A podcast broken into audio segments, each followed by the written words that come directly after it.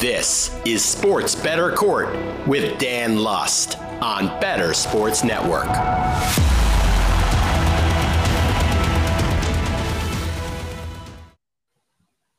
Welcome to Sports Bettor Court. My name is Dan Lust. As you can see, uh, we got our budget up here. It's Judge Lust. Judge Lust. Uh, sports Bettor Court, we talk about the intersection of sports, law, and gaming. Obviously, first part of the show, we'll talk about the intersection of sports and law, and then we'll talk some sports betting. Uh, this week, sports law is all centered on East Lansing, Michigan, the controversy surrounding Mel Tucker, and we'll say some unique allegations of sexual assault, a kind of he said, she said type deal.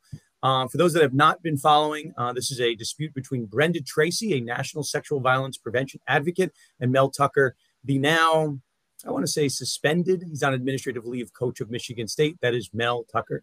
So if you hadn't been paying attention, Michigan State has hired their old coach, brought back an old friend, Mark Dantonio, uh, while they're kind of sussing out what's going to happen with Mel Tucker. Um, Mel Tucker, if you're not familiar, uh, signed a huge contract. I believe it was 10 years, a little in excess of, of $90 million. About 80 million is still left on that contract. So the question is, what happened between Mel Tucker and Brenda Taylor? Does it rise to the level of cause, the capital C, cause to terminate his contract and not pay him another dime? Now, before we get into that controversy, the Big Ten has had its fair share of controversies, lacking transparency and raising a lot of questions, right?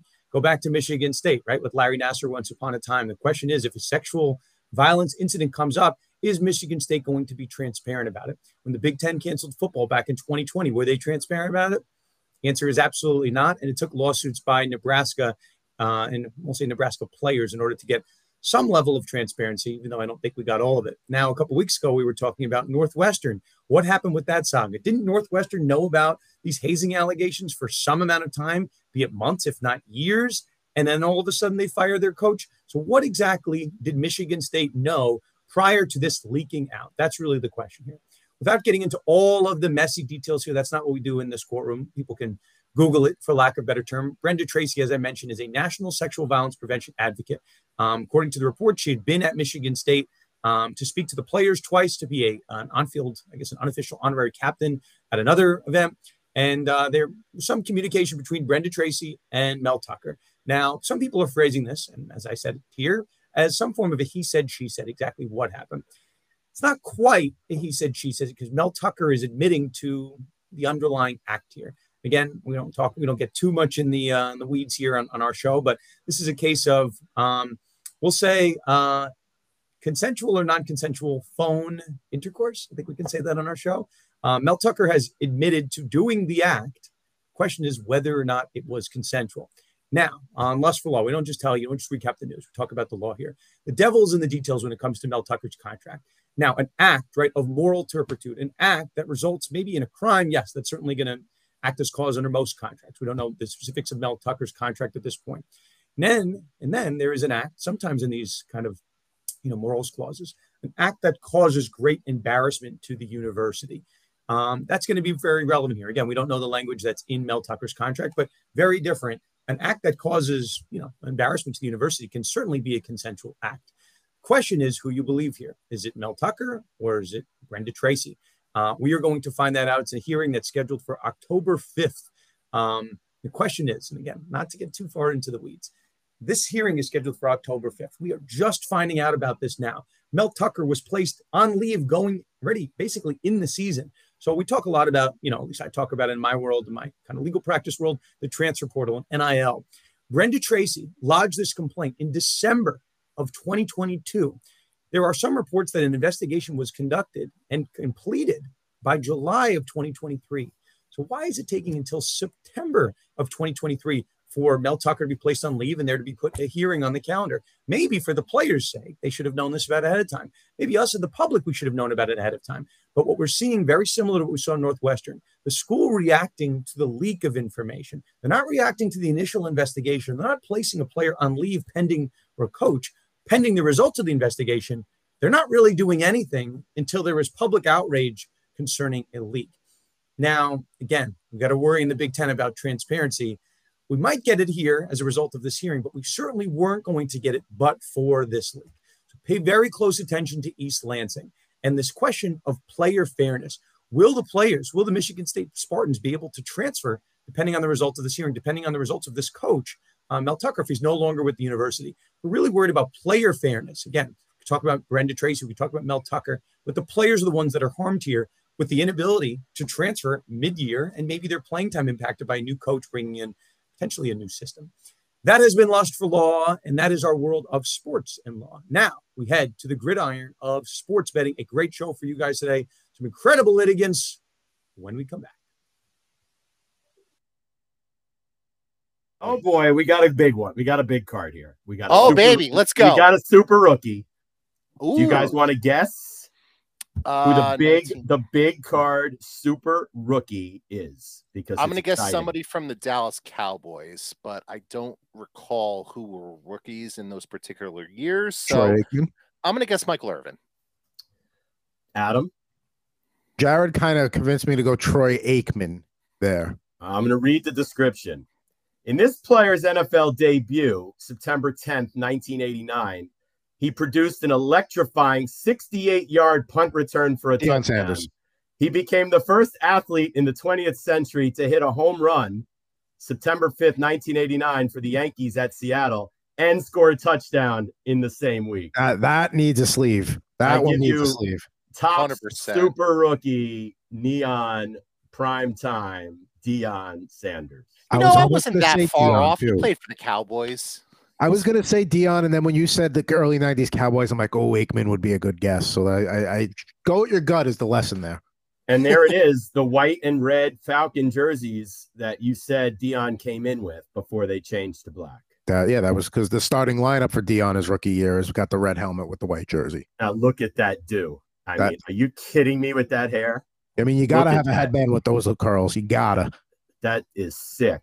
Uh, and this is uh, a favorite card. Do we have any value on this card? We have to, right? Let me see. Give me a value here.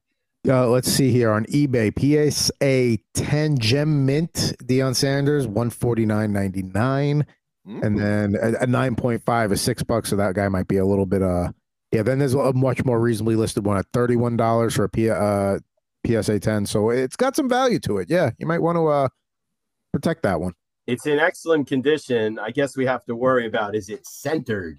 Uh, yes, that would be the next thing. Uh, all right. Well, we'll go through the process there. Maybe I'll just frame that one as a great moment uh, in this show's history.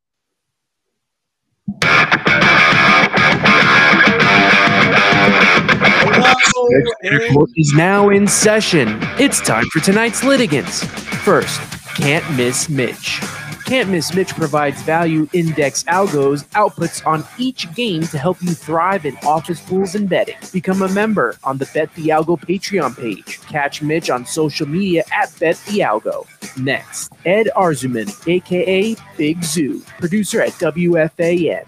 Follow on Twitter at ZooBeard77. All rise for the Honorable Judge Dan Lust. Welcome, Can't Miss Mitch and Big Zoo. I think this is the first time in our show we haven't had legal names for our litigants, but I guess we'll make an exception. I can't fault either of you because you both did it.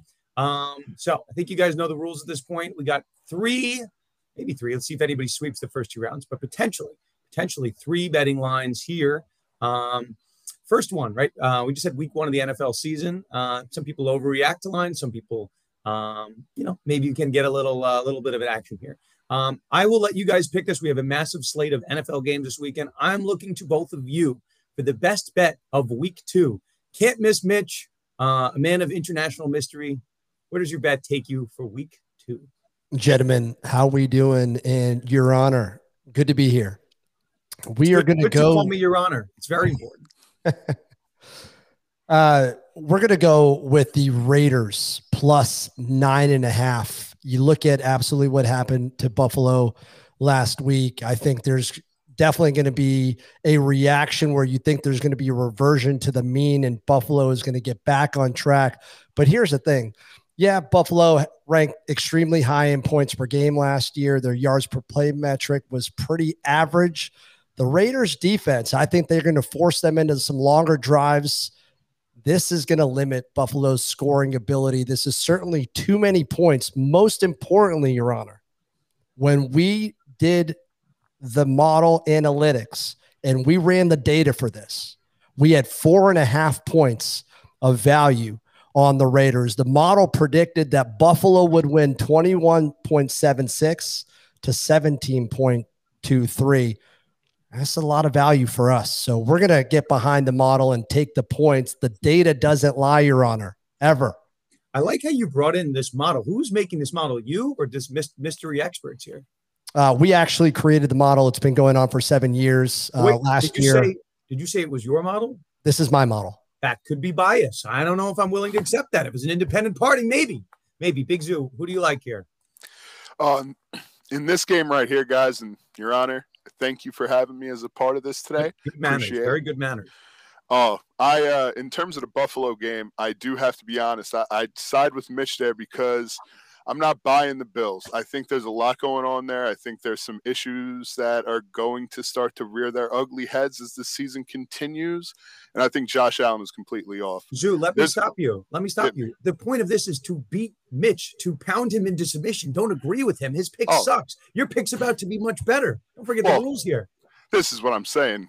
Your Honor, because I, I, I don't want to touch that game because I believe the best bet on the board this weekend is the Arizona Cardinals getting five and a half points right now versus the New York Giants, who, I mean, that is a team that is in complete disarray.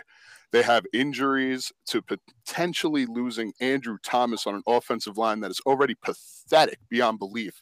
Going up against the Cardinals defense that came out last week against Washington and got, I believe, six sacks taking the doors off of this Giants offensive line on Sunday is what I see from Arizona.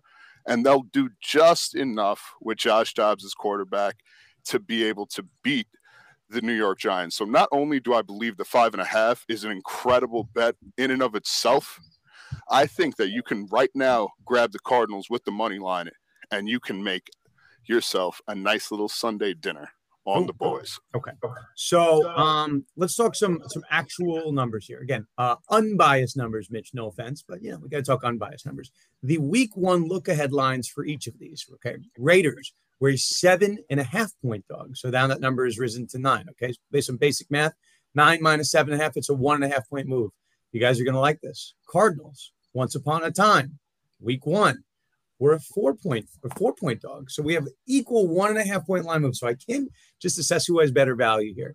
Um, I'll say this. Uh, do I think the Bills probably should have won that game? They played, I think, they played a good Jets team. Uh, I don't know. We'll see. We'll, we'll talk about it later in the show if we get to round three about Jets lines.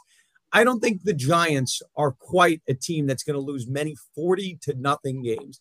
Very similar team to last year, basic construction, same coach, same quarterback, a lot of the same weapons. Um, I was surprised that line only moved to one and a half, and that makes me very, very suspicious.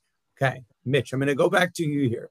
Um, do you think that the Bills just uh, are, are not ready to play? I mean, I didn't see much from the Raiders that, and I really like them here, but um, you know, I, I think that people were watching that Monday night football game. I think if the Bills win, this line's very different. But what are your thoughts on the Bills, though, independent of the Raiders? Yeah, sure. I mean, this is an ex- explosive team. Josh Allen is elite. Uh, the guy threw three interceptions. I agree. Week. And so ultimately, when you look at this game and you look at how the Raiders actually held their own uh, against a Denver team that I thought should have won, but clearly we are going back to the Russell Wilson and the Denver Broncos of 2022. I thought we moved forward from that. Uh, first off, I just want to make one clear distinction. The data is the data. So there's no independent uh, you know, or or dependent data coming from me. So the data is the data. The model analyzes the data, and it is a complete third party. So I just wanted to make that very clear distinction. But here's the thing: I think what we've seen when Jimmy G is going to be healthy and in the game and away from the extracurriculars that Vegas presents uh, he's going to be able to provide very similar numbers to what we saw last year out of Carr, and they were middle of the road offense. So I really think that can continue. I think these guys can hang around. This is just too many points in the NFL. You look at a terrible team. Look, I'm going to make a comparable here. A terrible Houston Texan team that had a very similar line last week against the Baltimore Ravens, who were in control and Texans still had an opportunity to backdoor cover. I don't think this game gets to that point, but certainly I will have that insurance in the event uh, that the Raiders are down double digits. I really like more the value of the points versus against or for a team. Um, Big Zoo question: Did the Houston Texans cover against the Ravens? No, they did not. Interesting argument, Mitch. Interesting argument. Big Zoo. Uh, listen, Cardinals, Giants. Uh, I guess this comes down to, and I want to make sure we we you know kind of stay within the bounds here. Um, I heard you say that you thought the Cardinals outright could beat the Giants. Is that mm-hmm. is that your you feel pretty confident that? Let me hear it. This is a final word here. Yes, I think the Cardinals do beat the Giants, and I think uh, just to the point before that uh, we're talking about the lines moving right now. I think you're going to see some line movement this weekend when it finally gets announced that you know. Uh, and listen, this is just a prediction; it's not any type of not like spoiler. Yeah, exactly. When Andrew Thomas is ruled out and Darren Waller is put on a snap count or potentially ruled out, that line is going to drop from five and a half. So you got to hit that thing right now. And if you like, if you like them like I do on the money line, because that defensive line is going to have themselves a day, hit that too, because I know I am. Um, okay, I think we can wrap this one here. Both arguments good from both sides, and sometimes just because I pick on the arguments doesn't mean I don't necessarily agree. I just want to see how how strong you're feeling in your point. Um, I'm going to give round one a very close one. Uh, Ed, I'm going to give it to you. You uh, listen, listen to the background here. Ed, you're a producer at WFAN. You know the Giants. This is your home. This is your home turf here, and you're betting against your team, thinking that the Cardinals entering the season as the worst team in the NFL with a four and a half win total versus the Giants. I think they were seven and a half. You, are thinking of an outright win. So I'll give you points for the confidence. I'm not sure I'm betting either of these games, but I'll take the confidence. And Mitch, I, listen, I, I was someone that lost money on that Baltimore Ravens game. So uh, you brought up nightmares in my past, my heart palpitations. Um, okay, hang here. Round one goes to Mitch. Uh, we are in the midst of fantasy season and DFS season. Start a seven day free trial of Fantasy Alarms All Pro subscription, which includes week two DFS content and picks for free. Go to fantasyalarm.com slash NFL. Okay, case number two. Listen, we have three rounds here. It's best two out of three. So can't miss Mitch. You might have missed on the first one, but you might hit on the second one. We never know. That's why we play best two out of three here. Um, again, overreactions, underreactions. I'm looking at the board for QBs to lead the NFL in passing touchdowns. Just looking at the board in terms of top odds, you see Patrick Mahomes at plus 250, Josh Allen at plus 600, Joe Burrow plus 700. Those top three options all had down weeks, leaving the board open for anybody uh, after those top three to come in and win this award. Um, let's start. Ed, you won round one. Who do you like as your best bet to lead the NFL in passing touchdowns moving forward? Now, listen, Your Honor, with all due respect, those three names that you just dropped on us are three incredible quarterbacks who will all put up really good touchdown numbers this season, probably all get over 30. But there's one guy that you did not mention who is severely undervalued in an offense that is going to have to do a lot of work if they're going to win the division that I think most people believe that they're going to. And that's the Jacksonville Jaguars quarterback, one Mr. Trevor Lawrence, who currently is valued at 3500 plus 3500.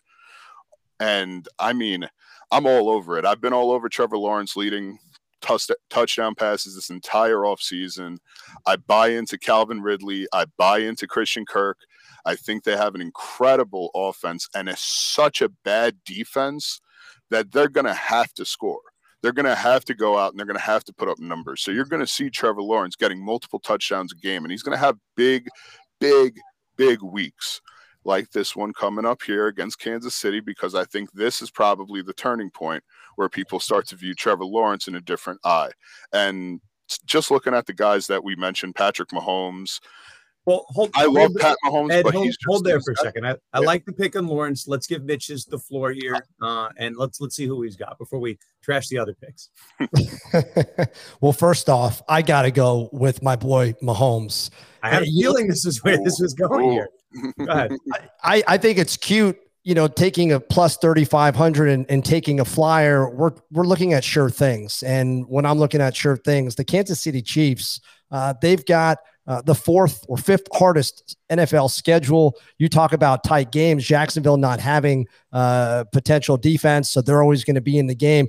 Kansas City is going to be playing some very difficult teams. They've got a tough road ahead of them with the best quarterback proven year over year, period. And so when I think about how Kansas City Chiefs, where they where are they going to be uh, in game time situations? They're actually going to be in the game, and Mahomes is going to have the ball late. I'm going to take the plus 330 money, and I'm going to feel very good about it. I think the current odds are plus 250, but it's right in that ballpark. Okay. So, Ed, this is where, uh, and I, I love these dichotomy. Uh, anything you give me with plus money, I, I mean, any but any bet with plus money, I have to consider. So, yes, 350 is a. I, I was surprised when I saw Lawrence at 350 next to Lamar Jackson at 30 to 1 and Brock Purdy at 25 to 1 mm. and Russell Wilson at 25 to 1. Kirk mm-hmm. Cousins at 14 to 1. Trevor Lawrence seems improperly priced, put it that way. Um, Ed, I don't know the answer to this. What was Trevor Lawrence at the beginning of the season? What were those odds? Um, I believe he was at plus three thousand when the season started. So he's actually gone up about five hundred if I if I'm correct. Um, okay, so here here are the numbers again. Uh, Mitch, I like this. We're looking just looking at data. Uh, in 2022, Trevor Lawrence as a sophomore player, well, at his largest touchdown number of his career, that number was 25. Okay, it's a full time start. He started 17 games, 25 touchdowns. In Patrick Mahomes' career, uh, he's never had less than 26 touchdowns. So he had 50, 26, 38, 37, 41, and those are in some uh, partial years where he missed time. So uh, plus plus 250, plus 330. No matter which way you slice it, I have not seen the ceiling on Trevor Lawrence that we've seen on Patrick Mahomes really the last four to last five years. Um, Mitch, I'm going to come back to you here. Um, Trevor Lawrence, though, I do think is not properly priced. So this is really a question for us fellow degenerates out here. And the judge I guess we can be a degenerate in real life. Um, do you what do you think about Ed's point that just the number is so far off on Lawrence that he should be much closer to the Tuas at eight to one or the Justin Herbert's at 10 to one than with the Lamars, the Jimmy Garoppolos, and the Jared Goffs took close to 35 one? That seems like it's strong value. Sure. Uh, but to me, if you're going to look at value, do you go plus 3,000 if you want to, you know, tail off from the marquee player in Mahomes? uh, look at Tua, but odds are that he stays healthy. I mean, you know, I don't like so, Tua. I don't like Tua for the record. I've, I've been very clear in this. Yeah, I said he'd be out of the league in two years, but we're talking about value. So um, if you want to move away and deviate from that, but look, plus three thousand is a big number. I just I don't see it. I really don't. I think I think there's other plays out there. Dak plus three thousand. I'd rather have my money on Dak Prescott than Trevor Lawrence at plus three thousand. Just saying, or okay. Joe Burrow, or yeah, Joe. No, Burrow. I don't mind it. Okay, Ed, let's let's go back. We'll play a little devil's advocate here. I'm looking at the board and I cut you off before you were about to uh, talk some smack about Mahomes, Allen, and Burrow, so we can keep it isolated to Mahomes here.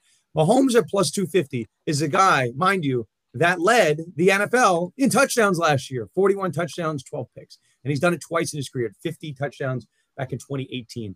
Um, what is to say that Mahomes is not going to lead the NFL in touchdowns again? No, I mean, listen, it, it is a it's a logical bet. I mean, Patrick Mahomes does his thing every single year. He is the greatest quarterback of this generation and his generation. But that Kansas City Chiefs team just has too many unreliable pass catchers from what I saw on opening night. And I don't think that can necessarily be fixed very easily. And I think he's going to miss out on a lot of opportunities to have those four touchdown games that he has had so frequently throughout his career because of the guys that have been able to help him out, whether it be Tyreek Hill or Sammy Watkins or missing Kelce for a game or two here and there. It's going to be, it's going to add up and Kadarius Toney is gonna is gonna continue to become one of the uh, public enemy number ones in Kansas City. I'll tell you that because he is not somebody that's reliable and not somebody I trust. And when I look at the Chiefs receivers right now, that's all I see is a bunch of unproven, untrustworthy guys who are going to potentially cost Mahomes a couple of touchdowns here and there. Um, okay, I'm ready to render my verdict here. Um, Ed, I think you're falling victim here. Small sample size. Every year we come in and we say Let's just wait for Mahomes to have a bad game or two, and then you bet him to win MVP, which he's done. He did it last year. We had one bad week, right? He didn't have Kelce for that first game. I think reports are that Kelce is supposed to be back this week. But last year, if you can lead the NFL in touchdowns after losing your top weapon, I don't think we can bet against Patty Mahomes. So plus 250, plus 330. I think one week in, I'm certainly not ready to bet against the King. I do like, again, another tough round. I do like Trevor Lawrence's odds at 35 to 1. He's never had a guy, speaking of top weapons, he's never had a guy like Calvin Ridley. But at plus money with Pat Mahomes, I don't think you can bet against it. Can't miss Mitch. You did not Mitch this round, or you didn't miss this round, or Mitch it. I think either of those works. Um, we'll give you round two. Um, and yeah, we will see you back for round three when we come back. Let's go to the running back report right now uh, and talk a little bit about Christian McCaffrey here. That the Niners are going to take um, Christian McCaffrey off the field more than the Panthers did. Um, and, and, I can't. I, I, mean, I think it was a Niners coach, or, or, maybe it was maybe it was a Niners beat writer, Graziano himself, talked about like th- this could be an epic thousand yard, thousand yard season. And I'm scratching my head like, how does this work if, if he's going to be playing less, but he's putting up better numbers? Where where's the disconnect in here? The answer uh, actually came out on draftsharks.com earlier this year because I wrote the early round bust article. And I, now that the season's starting, I'll go ahead and reveal that it was oh, Christian McCaffrey. How about that? Early round bust, first round bust, Christian McCaffrey this year. Matt, enlighten us on why he is DraftSharks' first round, uh, first round bust this is the first reason uh, what we're talking about right here because the Niners, for the first time in his career, have reason to not overwork him. The reason that Christian McCaffrey was so dominant in Carolina was because he was the offense. He was the leading receiver and the, the leading running back. He got a ton of touches and he delivered with them. We already saw him in San Francisco get fewer touches than what he got in Carolina. He had his fewest receptions. He had fewer receptions per game last year for the Niners than he did for the Panthers. He had fewer touches when Elijah Mitchell was on the field. He had fewer touches when Deebo Samuel was on the field. They just have a lot of guys to give the ball to, and they have every reason to lighten his load a bit. And I'm not saying that that's going to make Christian McCaffrey stink, but if we need to take a guy in the first half of round one, we need a dominant running back, especially a running back, because he's one of the few running backs up there. He has to be a whole lot different than the running backs that we can get in round two. And I just think that the work he's going to get is not a whole lot different than what Tony Pollard's going to get, and not enough different versus the other guys behind them. And then there is that, that bit of injury risk. We have the injury predictor on Draft Sharks, and it does show he, he's not atop the position in injury risk, and Austin Ekeler is up there as well, but it is above an 80% chance that he misses some time. Um, we have him projected to miss 2.2 games for the season. So it's just when you get more touches I guess if he beats that first concern of ours and does get more touches than we're expecting, what he also does is increase the chance that he gets hurt because that's just a fact. The more you touch the ball, the more likely you are to get hurt. So just when we combine all of that with the price of where you have to take him in the first half of round one, amid this, you know, land of high target wide receivers, there's bust potential to him. All rise for Sports Bettor Court with Dan Lust on Bettor Sports Network. And I like it. I like it. I like it. We are back for round three. If you have not signed up for FanDuel, up to 2,500 no sweat first bet by using fantasyalarm.com slash FanDuel. Gentlemen, we arrive like we do somehow each and every week at our round three bet. But this one is where the marbles are won, right? You guys got the kinks out for round one and round two, how good you're going to argue, how to make your points, how the judge feels today, how his hair's looking today. Looks like I was a little bit of like a wind vortex. So, you know, it is what it is. Judge Lust is here, round three. And let us go to the biggest story in the world of football Aaron Rodgers and the involuntary transition to Zach Wilson. So, uh, on my various platforms, I gave two best bets for the season. I gave uh, the Rams over six and a half wins, and which I like, I like, and I gave the Jets under nine and a half wins. So even though I am a fellow New Yorker, um, I said Aaron Rodgers is 40 years old. He just had one of the worst years of his career. If he gets hurt, if I don't wish will upon anybody, you're back to the Zach Wilson era. And the guy is 40 years old and had his worst season of all time. Let's not jump over. So I'm not like doing backflips here that I got it right, but like, you know, kind of got it right. That said, that said, the Jets just won a crazy game last night. Zach Wilson has shown he's a little bit better than he was in years past. I look at these lines. I want to see how the world is reacting. The Jets line going into last night as a week one team was nine and a half wins. And I was a little bit surprised. I looked last night and the Jets are an eight and a half win team. So I find this line to be peculiar. Like they were a seven and a half win team with Zach Wilson. Is Zach Wilson worth one more win? Is last night one more win? Is the team going to respond? I'm not sure. Uh, can't miss Mitch. You guys are hot. The, the team of can't miss Mitch is hot. I will let you have, take the first shot of this line. Do you like the over or the under eight and a half New York Jets wins? Well, I like the under here. And first off, I thought your take on the Rams over six and a half, I thought that was outstanding. I love, love that bet. I said the same thing in our over under preview. So completely agree Here's the Compliment thing. Compliment the judge. Compliment the judge. It's very smart. When you look at it, that number nine and a half with Rodgers was minus 145, mm-hmm. right? So there was heavy action on over. What disrespect to the AFC East. The other thing, the AFC East has the hardest strength of schedule out of any division in the football league. And when you look at this, the real question isn't uh, is, is is Aaron Rodgers worth an extra few games? Now you're getting the same Zach Wilson. Sorry, but he looks like the same guy. The Jets did not win that football game. The Bills lost that football game. So when I look at this schedule, forget about all the early statistics. Uh, I think they've got you know a, a rush D very early. Look, their D is impressive. We know that. We've seen it. The question is on offense, and that's what killed them last year. And on offense, we haven't changed any of that. Okay, he's got more weapons, but I saw some very questionable throws that he made. One got picked off.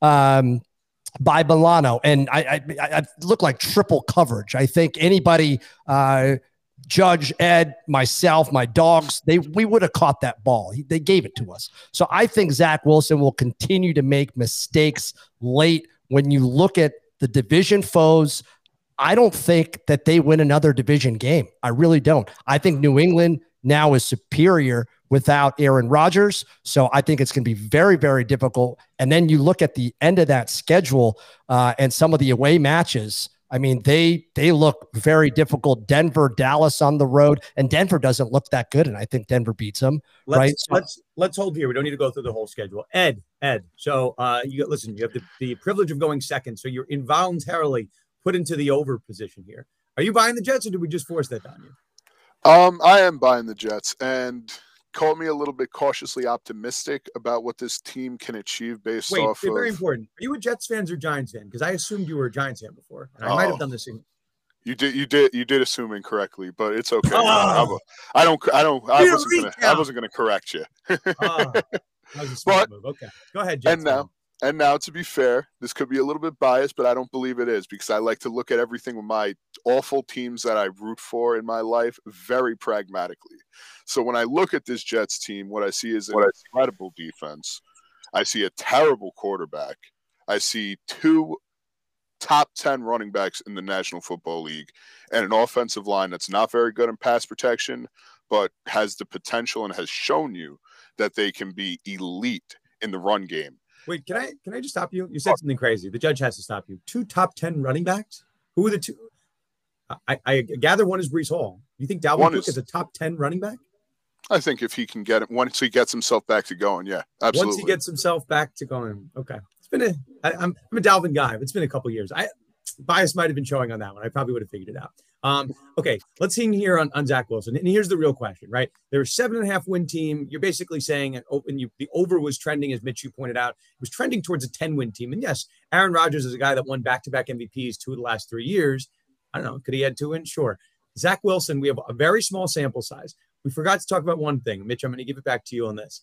Um, yes, we can talk about interceptions and completion percentages there was a touchdown caught by Garrett Wilson that should not have been a touchdown. Should have been an interception. So those numbers are a little bit deceiving. So Mitch, I, I'm leaning towards you. I'm not sure how this line only ended up at eight and a half, unless, unless, and this is the point I need you to respond to, unless you think that the Jets defense is that much better than it was last year in a team that won, right? Seven games. Maybe it is. Maybe I, I'm, I'm not sure. Mitch, do you think that the defense is that much better to carry them and lift them to an extra win?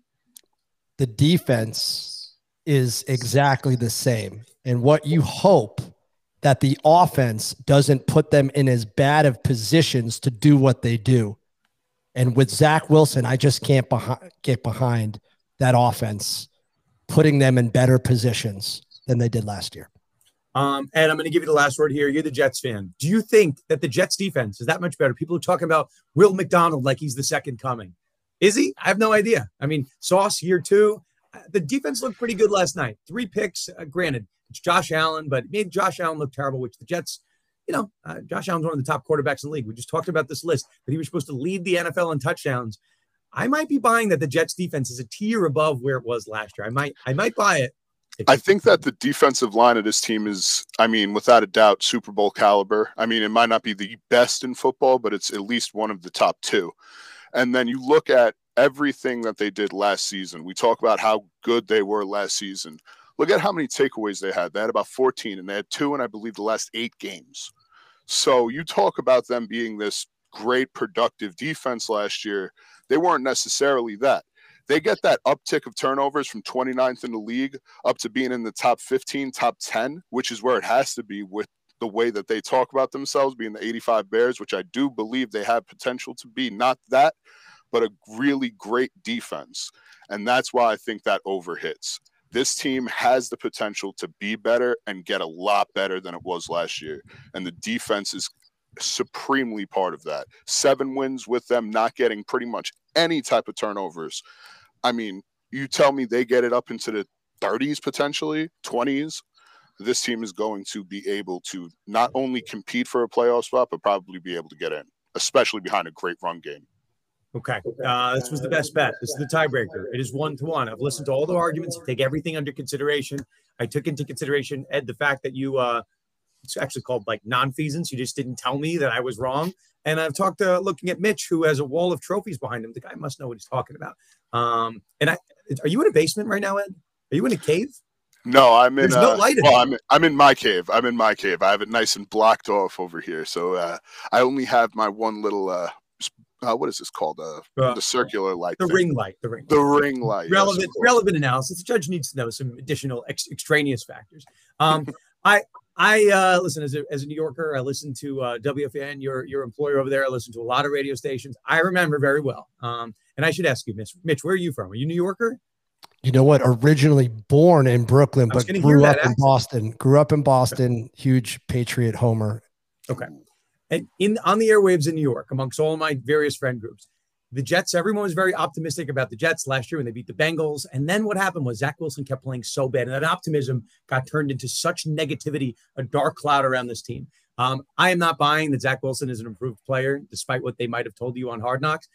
I think Zach Wilson's the same guy that he's been in year one, took a step back in year two.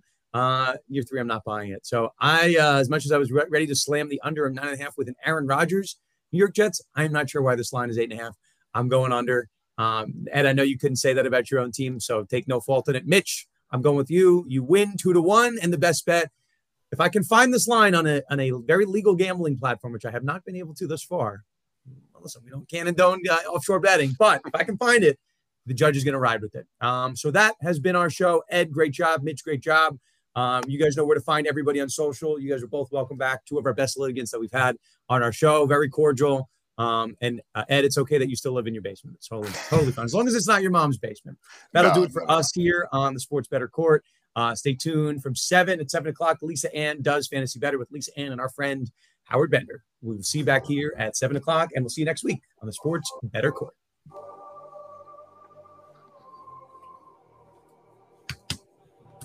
Sports Bettor Court is now in recess. Join us next week, Wednesday at 6 p.m., where we weigh the odds and settle the score with the Honorable Judge Dan Lust.